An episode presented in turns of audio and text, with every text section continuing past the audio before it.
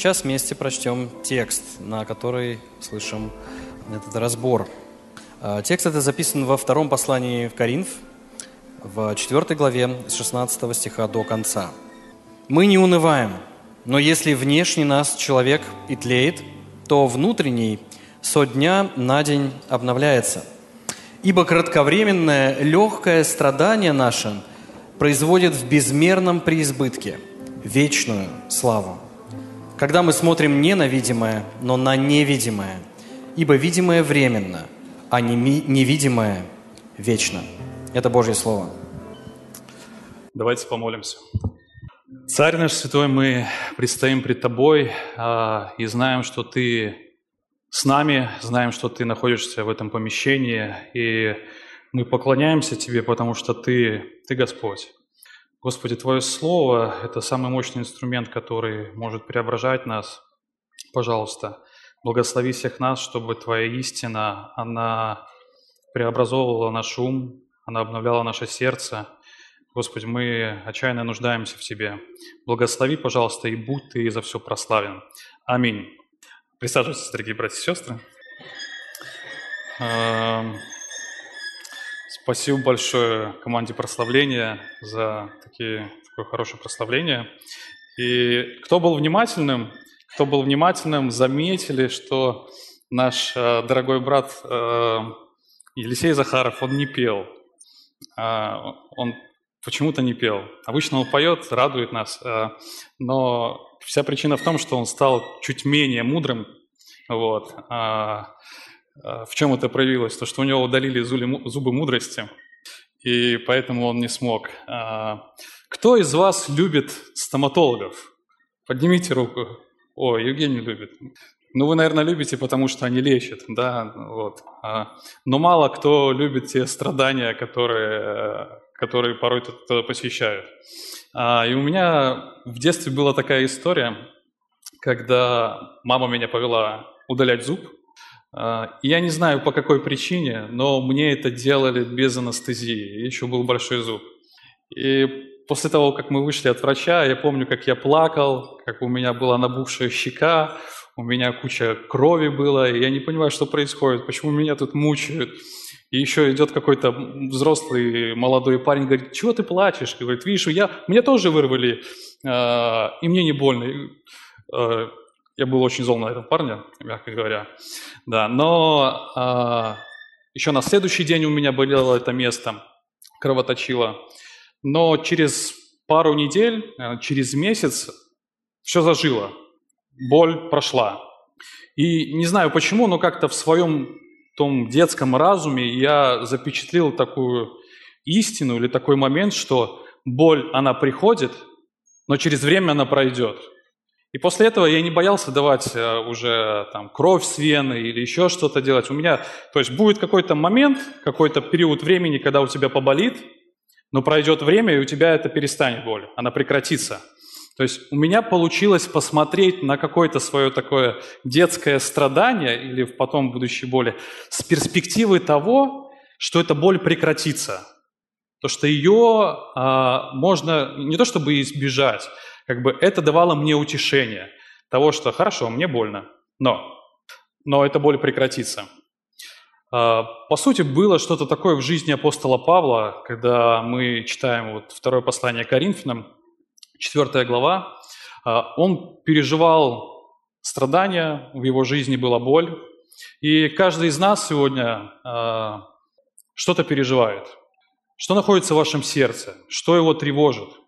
И как вы находите утешение? Как сегодня Евангелие помогает вам применить его истину к вот этим больным местам в своем сердце или в своей жизни? Ну, по сути, мы сюда приходим, потому что мы знаем, что она может нас исцелить, мы знаем, что она может нам помочь. И об этом мы сегодня поговорим. Глядя на второе послание Коринфянам, мы давайте вспомним вообще, что это такое. Апостол Павел пишет уже второе послание. В первом послании он показал, какая это непростая церковь, как много там бывает трудностей. Но второе послание еще ему, наверное, больше трудностей принесло.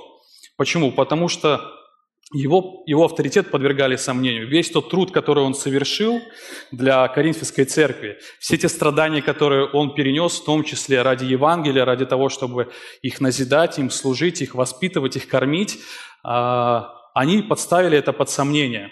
И были лжеучителя, которые очень конкретно говорили, как вот этот человек, апостол Павел, может претендовать на роль какого-то утешителя или того человека, который является апостолом, имеет апостольский авторитет, и может вам говорить о том, как иметь путь спасения и так далее.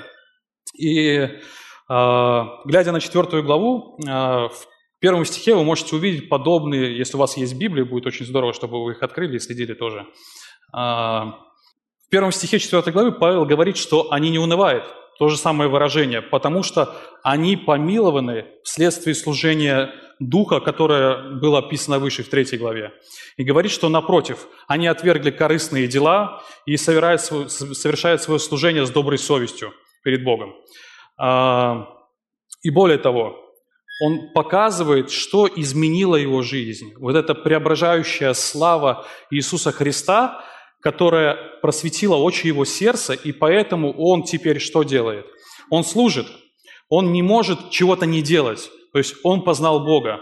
С 7 по 15 стихи он как раз показывает, как эту славу, которую он увидел, как он ее передает миру, как он ее являет, что он делает. То есть через себя он пишет глиняный сосуд, немощный, то есть он проходит через обстоятельства и испытания, через который нормальный человек не мог бы пройти. Почему? Потому что в нем действует сила Божия.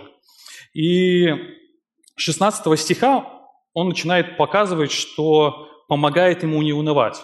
Основанием этого является, мы можем увидеть в 14 стихе, воскресение.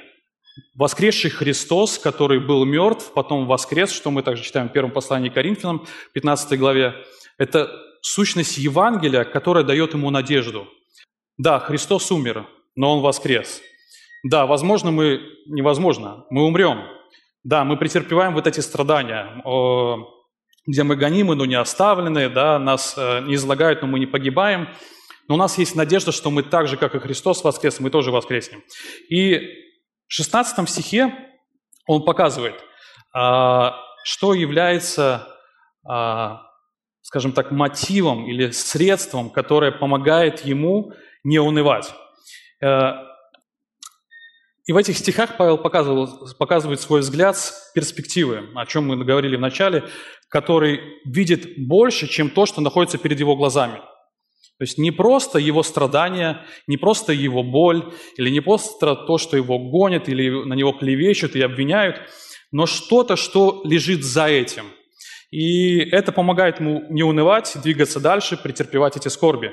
И раньше он написал, что в его жизни действует эта несравненная сила Божия, которая проявляется в том, что он претерпевает эти тяжести. И по сути он говорит, что у него есть необходимые ресурсы для служения, и это сила Божия. Но мы можем иметь все необходимые ресурсы и при этом не иметь терпения. То есть я могу пройти путь, но у меня может быть недостаточно терпения. Этот путь непростой. То есть меня здесь палкой ударили, там меня обозвали, я могу идти дальше, но мне не очень хочется. То есть это вызывает у меня уныние или отчаяние, это то, что переживал апостол Павел. И почему он не махнул рукой после первого миссионерского путешествия, сказав, ну все, я уже достаточно сделал, уже достаточно открыл новых церквей, поставил там пасторов, пресвитеров, диаконов, вернусь обратно в Антиохию, займусь написанием богословских трудов, а миссионерством пусть занимаются молодые. Почему он это не сделал? То есть у него хватило терпения, он не упал духом среди такой тяжести. Он говорит, мы не унываем, то есть мы не отчаиваемся. И у нас еще не закончилось терпение. То есть претерпевать такие трудности, тягости, мы еще не идем на пенсию. И вот что нам в этом помогает. Мы способны смотреть на наше служение, на нашу жизнь с другой перспективы. Это дает нам неиссякаемый источник такой уверенности, бодрости, источник, благодаря которому мы продолжаем двигаться вперед, благодаря которому мы не унываем, благодаря которому мы не отчаиваемся и не падаем. И мы рассмотрим с вами три перспективы в трудностях, которые помогают нам не унывать. Первое, давайте посмотрим на 16 стих. Это обновление среди разрушения. Павел пишет: «Поэтому не унываем, но если внешне наш человек и тлеет, то внутренний со дня на день обновляется». Вот этот внешний человек, которого описывает Павел, он также говорит о нем в 7 стихе, 10, 11. Павел описывает его как глиняный сосуд, или тело, или смертная плоть, то есть наше материальное существование. В 5 главе он дальше будет говорить, что это хижина, в которой мы находимся и которая однажды сменится.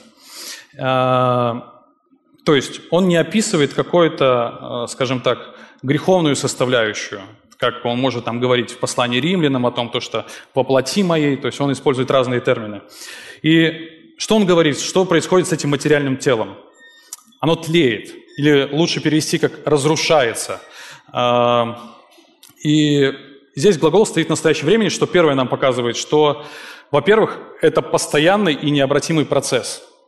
Его можно только ускорить, но замедлить, наверное, не очень. Во-вторых, это естественный процесс в жизни каждого человека, и нет ни одной секунды, чтобы мы в нашем теле не стремилось к распаду, то есть к концу, к своему завершению. То есть мы родились, и от своего рождения мы двигаемся в могилу.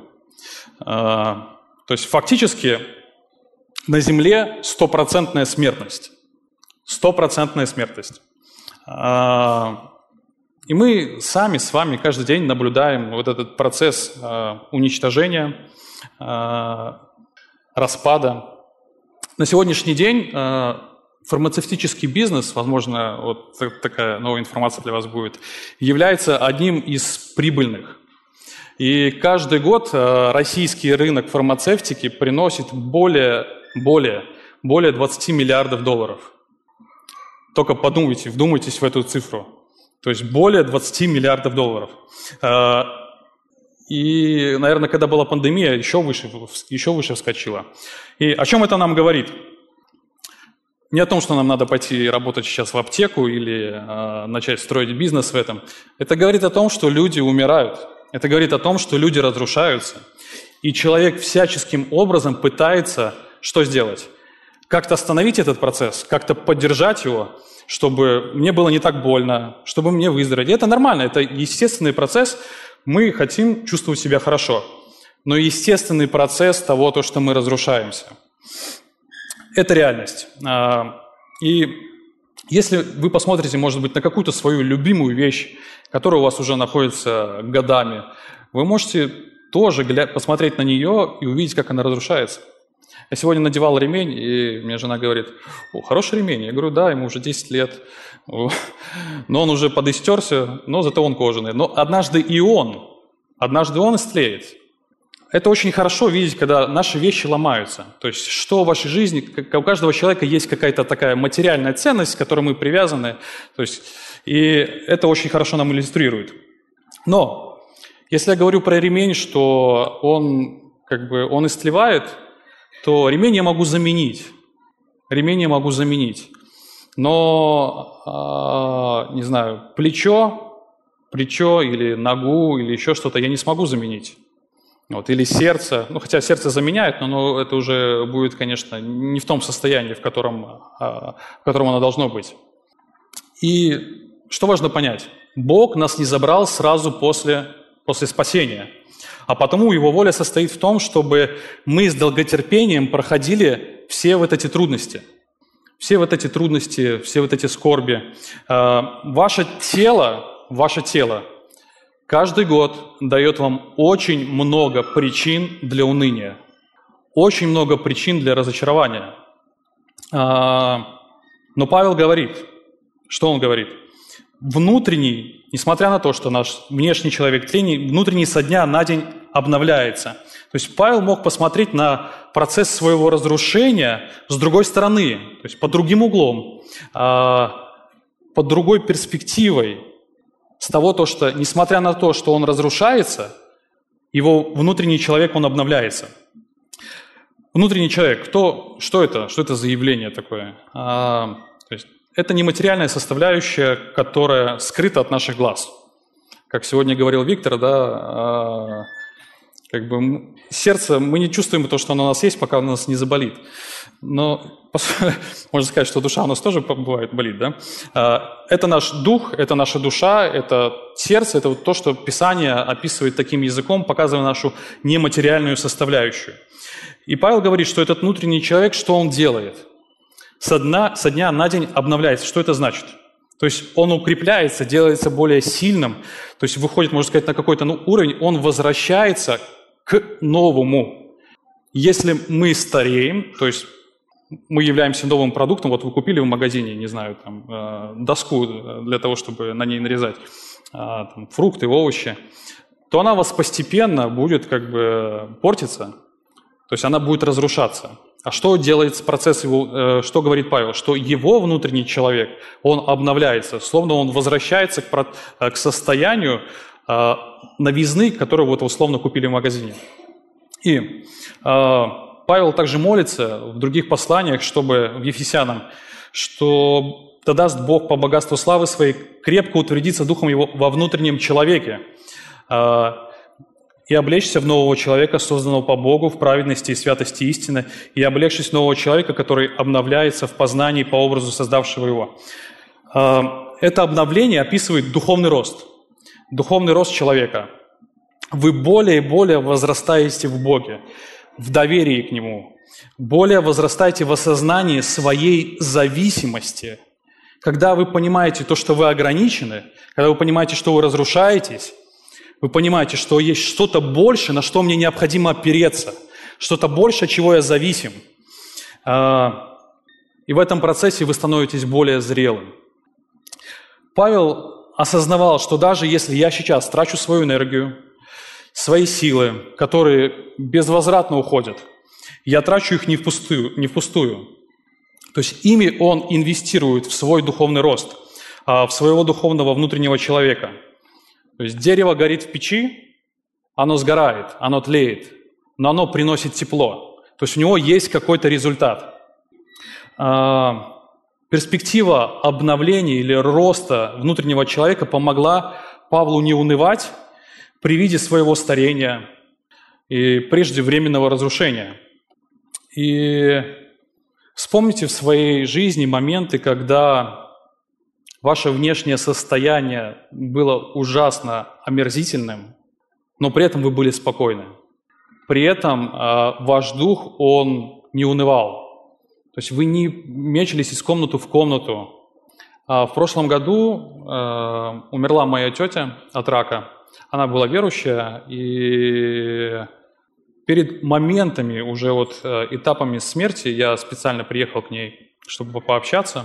Такой был дорогой для меня человек. И я просто спрашивал, как она. И она на удивление была спокойна. И она даже не говорила о той боли, которую она переносит. Хотя врачи говорили, что у нее очень много боли было. И почему? Почему она могла так реагировать? Потому что внутренний человек ее со дня на день обновлялся. И в этот момент. То есть у нее было понимание, куда она идет. Что вот это внешнее, что у нее разрушается, вот эти метастазы по ее организму, которые распространяются, это не что-то, что должно лишить меня покоя. Это должно мне, наоборот, напомнить, куда я иду. Это должно мне напомнить, к кому я иду. Апостол Павел говорит в 14 стихе, что мы, как мы смотрели, что мы ожидаем воскресения. Апостолу Павлу и апостолам это помогало переносить большие скорби. Если мы посмотрим на книгу Деяний, мы вспомним, как апостолы пели в темнице. Он ввергнул их во внутреннюю темницу, и ноги их забил в колоду. Около полуночи Павел и Сила, молясь, воспевали Бога. Узники же слушали их. Или «Они же пошли из Синедриона, радуясь, что за имя Господа Иисуса удостоились принять бесчестие». То есть, когда их побили. Такая какая-то непонятная реакция вообще, что с этими людьми происходит. Как можно радоваться, когда тебя бьют? Как можно ликовать, когда ты сидишь в темнице? Все просто. Они не смотрели на то, что их бьют. Они не смотрели на то, что они сидят в темнице. Они смотрели на эти обстоятельства, которые они переживали, с перспективы того, что за ними лежит. Это внутреннее их обновление. Они знали, что они делают это ради Бога, ради Его славы. И они, более того, они знали, что Бог это контролирует. Один пастор очень хорошо сказал, что те, кто учится терпеть, испытывают парадокс. Каждый раз, находясь на краю смерти, и в то же время они стоят на вершине жизни. Все содействует ко благу. И дальше, в будущем, мы понимаем, что у нас еще будет больше блага. Но уже сегодня все содействует к нашему благу. То есть немощи нашего тела производят благо для нашего духа, потому что заставляют смиренно в молитве и с надеждой полагаться только на одного Бога. То есть трудности всегда в себе имеют потенциал для вашего роста.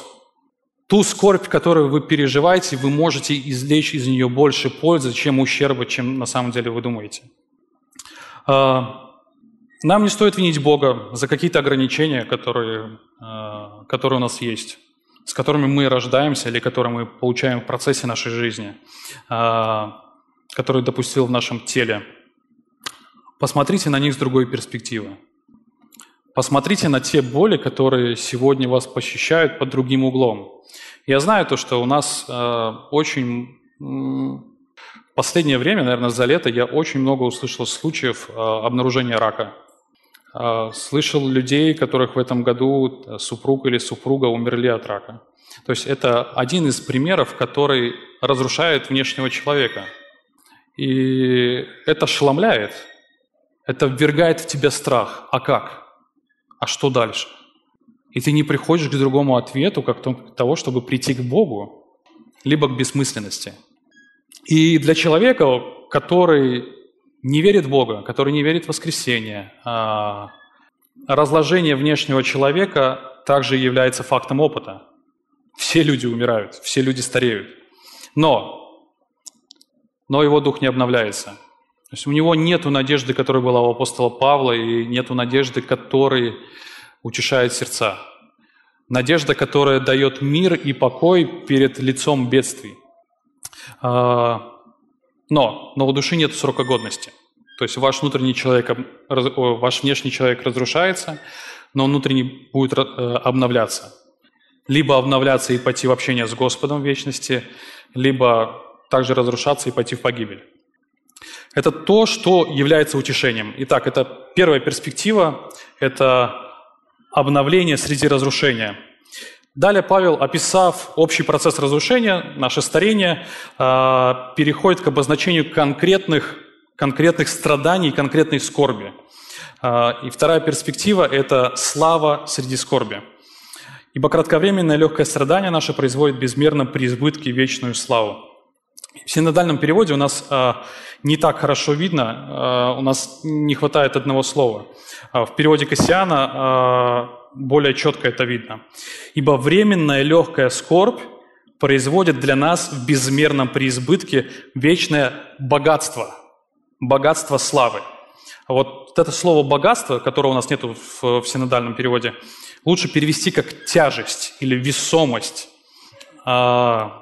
Можете дописать его в своей Библии, если хотите, если у вас синодальный перевод и бумажная версия. То есть здесь Павел использует интересную, очень параллельную конструкцию. Посмотрите на эти противопоставления. Он говорит, что временная легкая скорбь. Дальше он говорит безмерная в преизбытке тяжесть славы. Кратковременная противопоставляется вечному.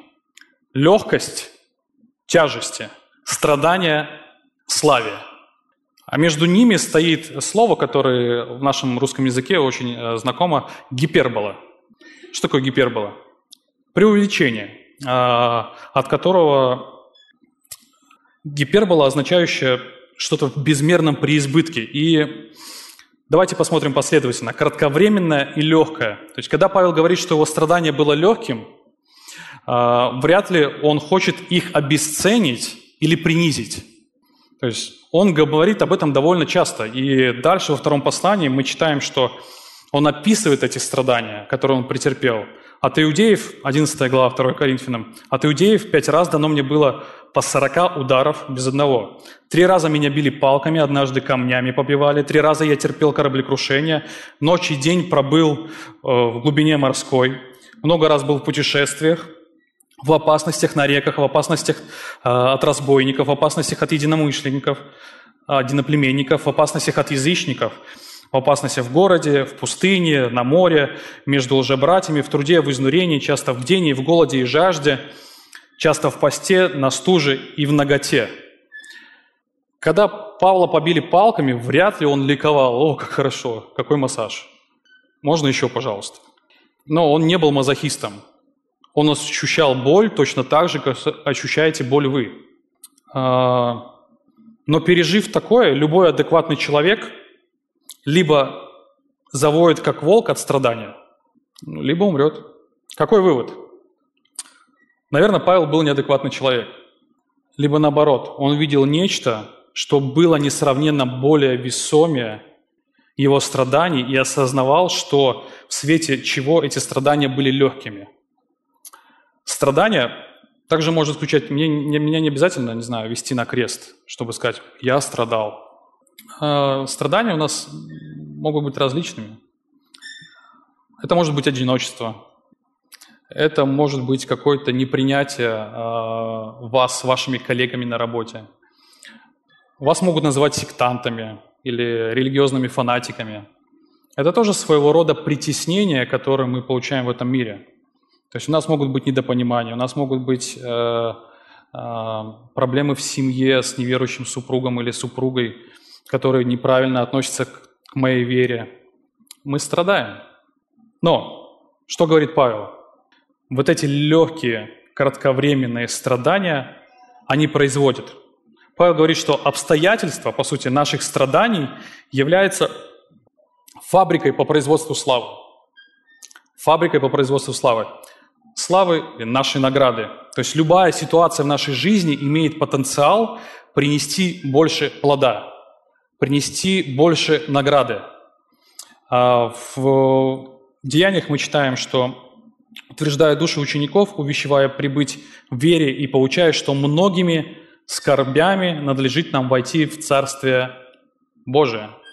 Скорбями в Царство Божие. И вот здесь вот надо вспоминать, что когда мы уверовали, когда мы покаялись, Писание говорило, что узок путь, да, которым надлежит нам спастись. Но что? Широки врата, которые ведут к погибели.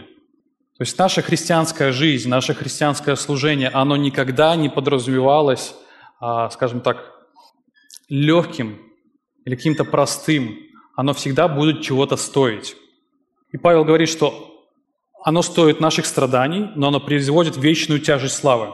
И интересно, что Павел использует, очень хорошо хочет подчеркнуть, что то, что вы получите, оно несравненно больше того, что вы имеете.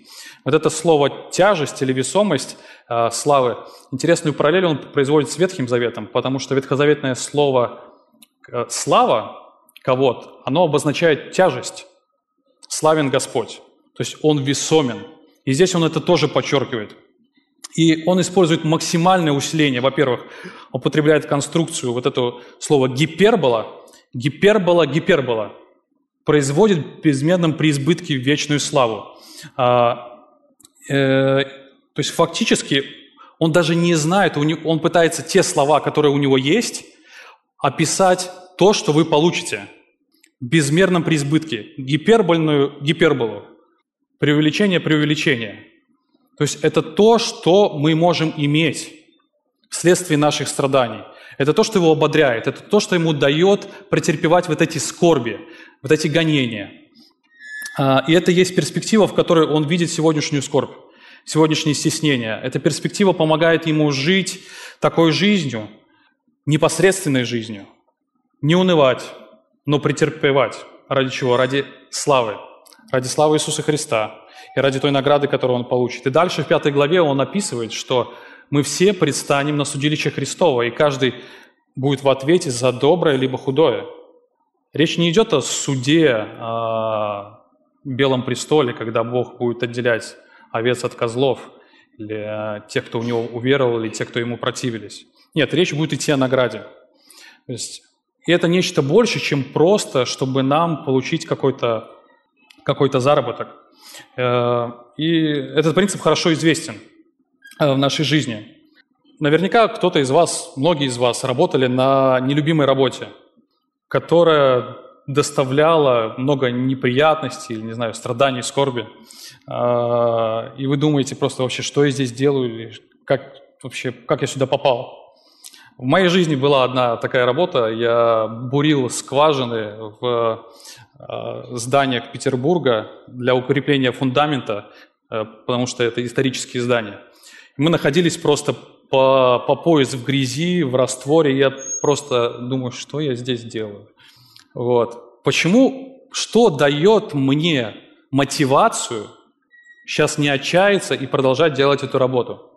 Зарплата? Денежки? То есть я знаю, что я получу воздаяние за это. Я знаю, что у меня будет от этого какая-то прибыль ко мне. Поэтому у меня есть силы претерпевать скорби этой работы, потому что мне нужны деньги. Я знаю, что за эту работу я получу деньги.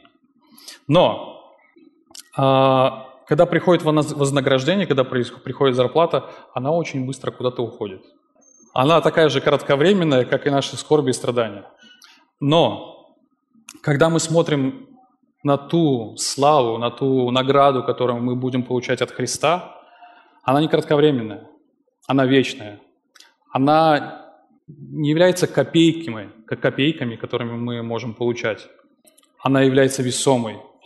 И это мы не получим страдания, мы получим славу, мы получим награду.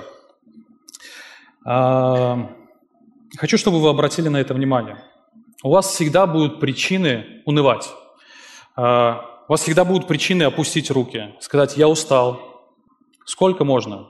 Как вообще можно общаться с этим человеком? Я столько раз пытался с ним помириться, но вот не идет на контакт.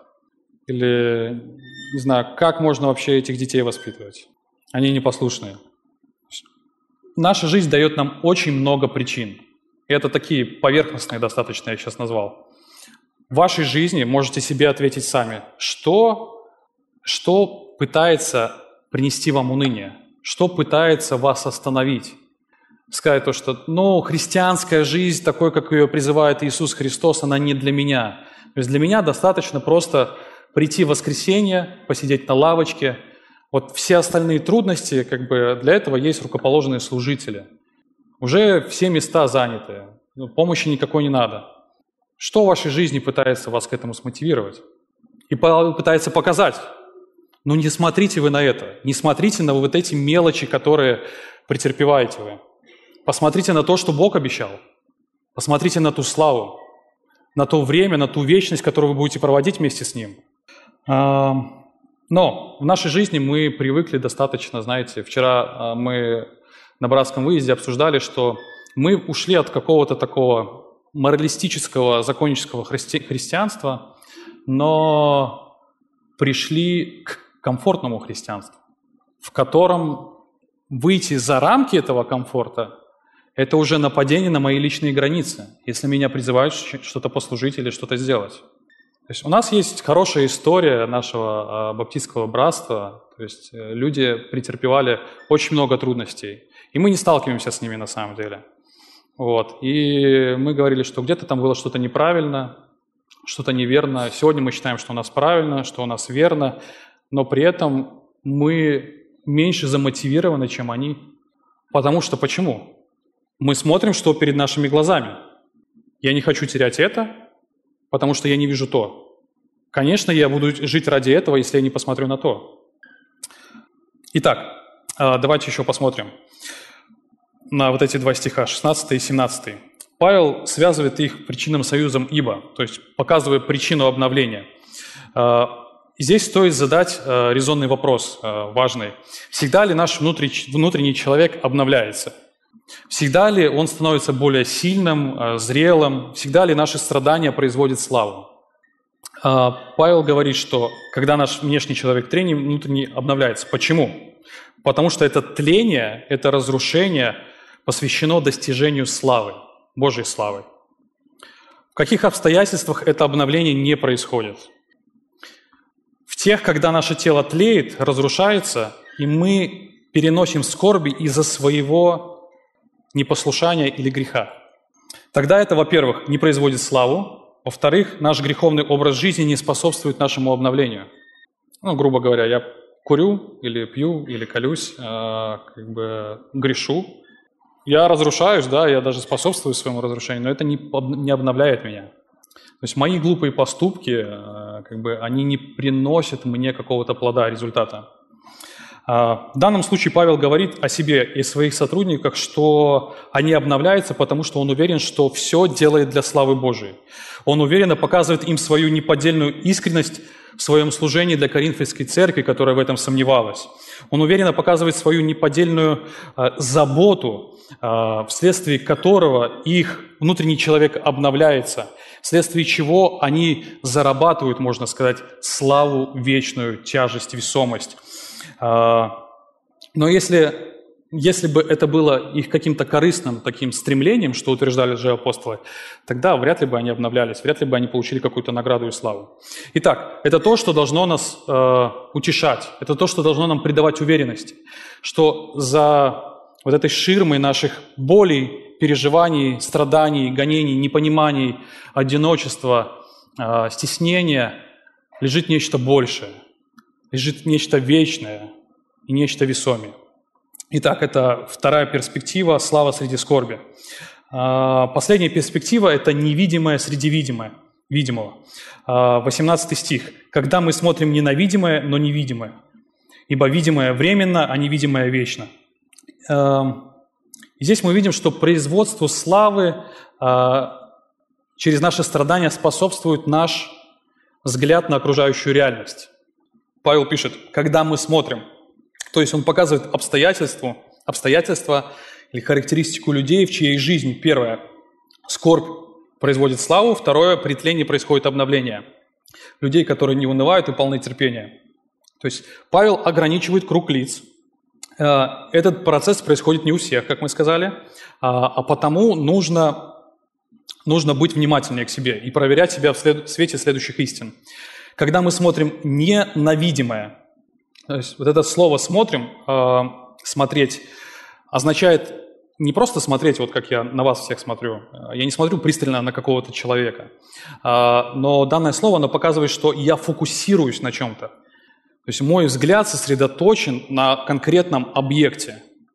И это очень хорошо нам понятно из наших телефонов. То есть у всех есть камера, да, и у нее есть такая функция, как фокусировка. То есть я нажимаю на какой-то объект, он выделяется, все остальное размывается. То есть вот это слово, по сути, обозначает «мы смотрим ненавидимое». И что держит в фокусе Павел? Он говорит, что невидимое. Что такое видимое, нам понятно, да? Это вещи, одежда, тело, здание, весь материальный мир. Но что такое невидимое? На что он смотрит? Ну, первое невидимое – это Бог. То есть Бог невидим. В Евангелии от Иоанна 1,18 мы читаем, что Бога не видел никто никогда. Единородный Сын, сущий в недре отчим, явил. Колоссянам 1,15. Который есть образ Бога невидимого, рожденный прежде всякой твари. Потом второе – это ангелы, небеса, которые также являются творением Божьим. В Колоссянам 1,16 написано, что «Ибо им создано все, что на небесах, что и на земле, видимое и невидимое. Престолы ли, господство ли, начальство ли, все им и для него». И третье – это награда. То есть награду мы тоже с вами не видим, которую обещает нам Писание. 1 Петра 1,4,5. «К наследству нетленному, чистому, невидаемому, хранящемуся где? На небесах. Для вас силою Божию через веру, соблюдаемых ко спасению, готовому открыться в последнее время».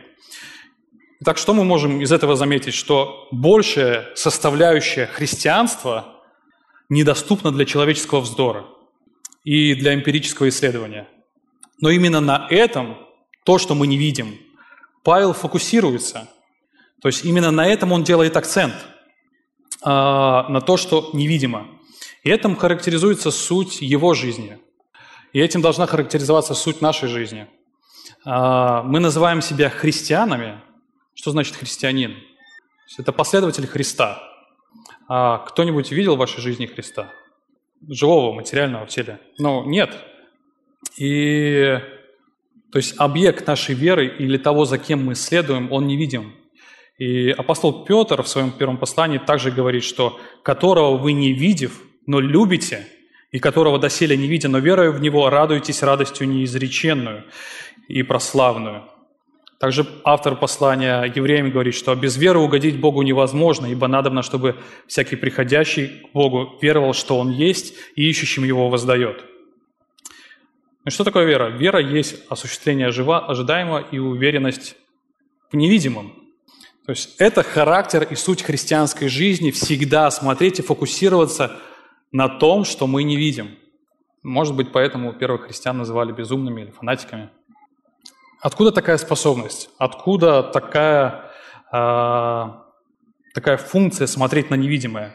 И чуть ранее, в контексте этой главы, 4 по 6 стих, Павел говорит, мы читаем, что «для неверующих, у которого Бог века сего, то есть сатана, ослепил умы, чтобы не воссиял для них свет благовествования о Христе, который есть образ Бога невидимого».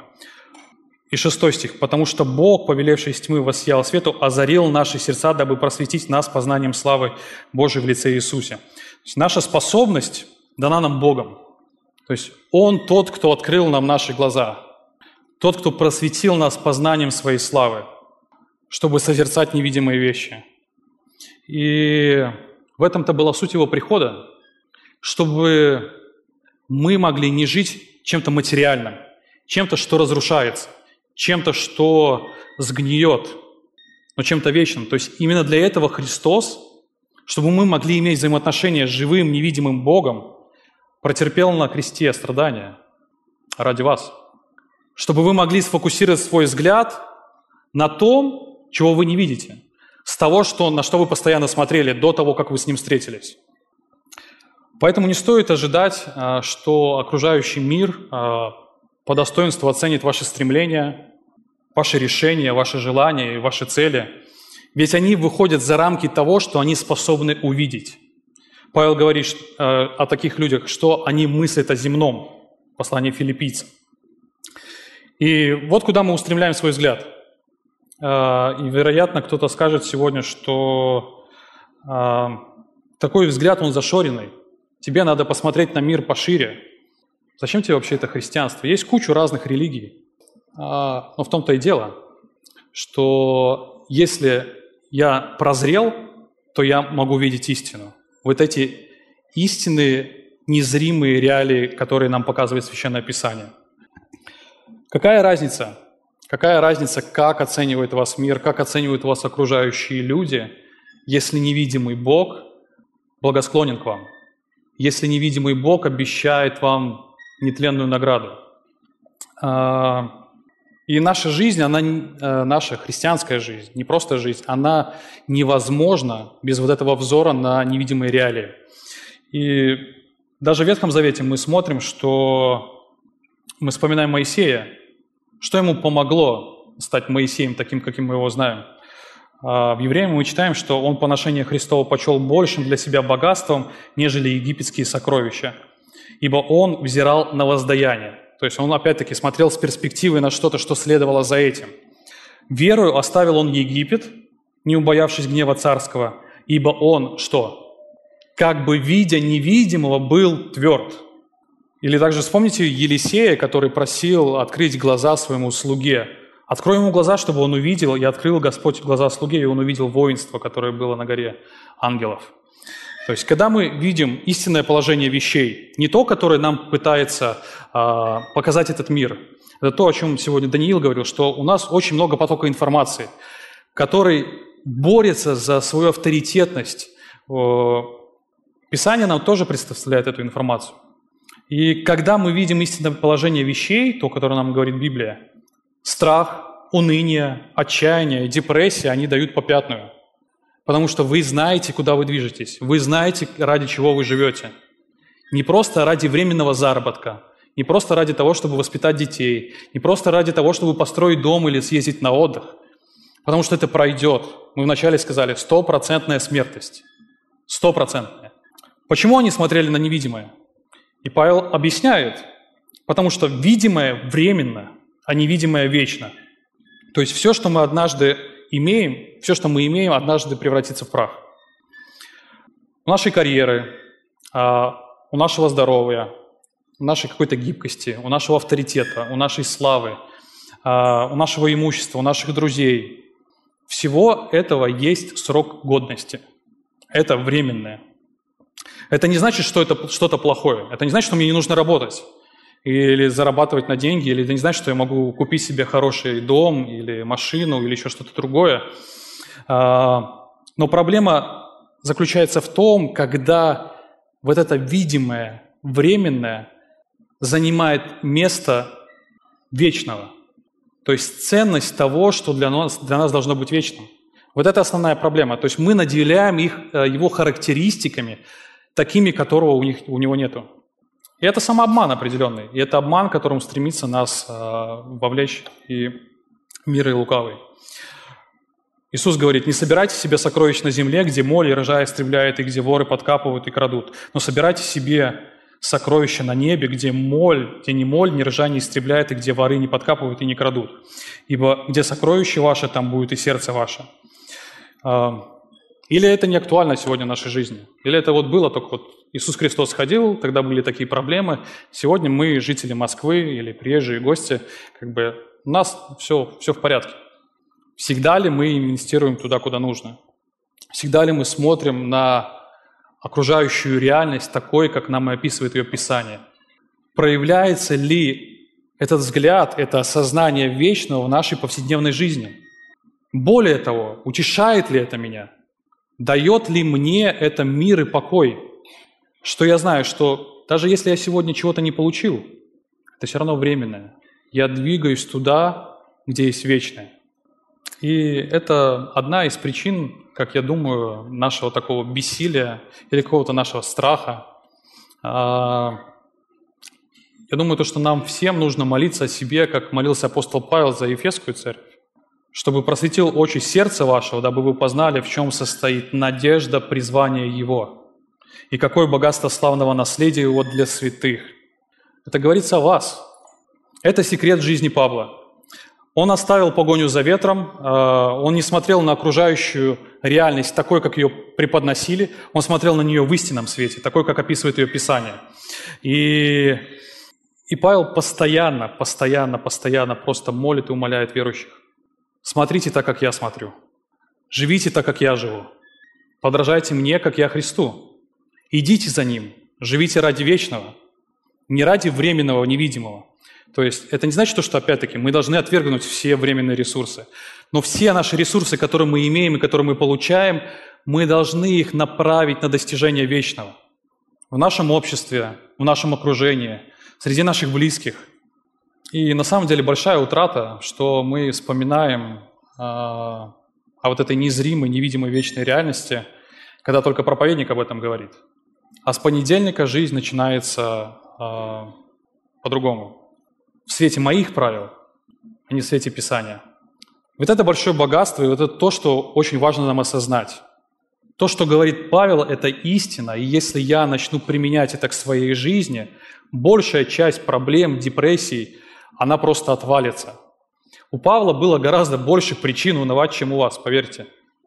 Итак, все это имеет свою взаимосвязь. Давайте посмотрим. Когда мы способны видеть невидимую вечную реальность, тогда мы способны переносить скорбь ради славы Божией. Когда мы способны переносить скорбь ради славы Божией, тогда, несмотря на разрушение нашего внешнего человека, внутренний человек способен обновляться со дня на день. Еще раз, когда мы способны видеть невидимую, вечную реальность, тогда мы способны переносить скорбь ради славы Божией, которая также невидима для нас.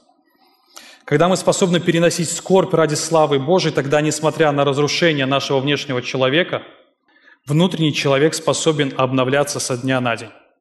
Итак, дорогой друг, если ты вдруг не понимаешь, как ты здесь очутился, о каком Христе, о какой невидимой реальности мы говорим, Мы говорим о Христе. Христе, который пришел 2000 лет назад, чтобы умереть за тебя, чтобы вырвать тебя из оков и рук лукавого, из твоего греха, которым ты противишься Богу, и дать тебе взгляд истины на истинное положение вещей, дать тебе спасение, мир с Богом. Это то, что единственное нам дает утешение. Если в твоей жизни нету этого, то при разрушении ты просто будешь разрушаться.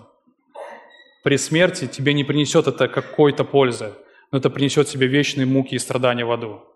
И Бог предлагает тебе как раз-таки посмотреть на Христа, который способен тебе помочь, который способен ответить на твои переживания, на твою боль, на твои страдания. Итак, мы рассмотрели с вами три перспективы в трудностях, которые помогают нам не унывать, которые помогают нам быть, даже сказать, дерзновенными и смелыми и продвигаться по нашей жизни. У нас предстоит новый сезон, новый забег, так сказать. И в нем будет полно уныния или причин для уныния, или причин для разочарования. Возможно, вы чем-то заболеете, возможно, вас кто-то подведет или предаст. Но у вас есть всегда возможность возвращаться к этому Христу, который всегда готов вас принять, который всегда готов дать утешение, потому что ради этого Он оставил радость и претерпел страдания. Аминь. Давайте помолимся.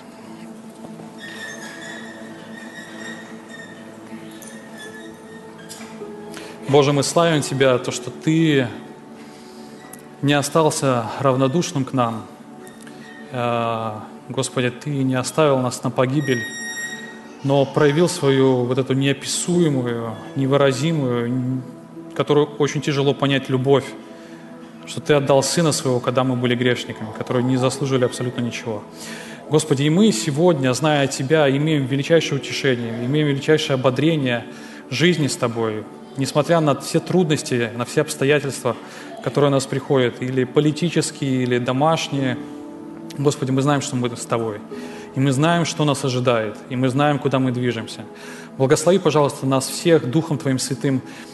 Применяй эту истину к нашему сердцу, чтобы люди вокруг видели, что мы знаем Тебя, что мы смотрим гораздо дальше, чем видят наши глаза. И будь за все прославлен. Аминь.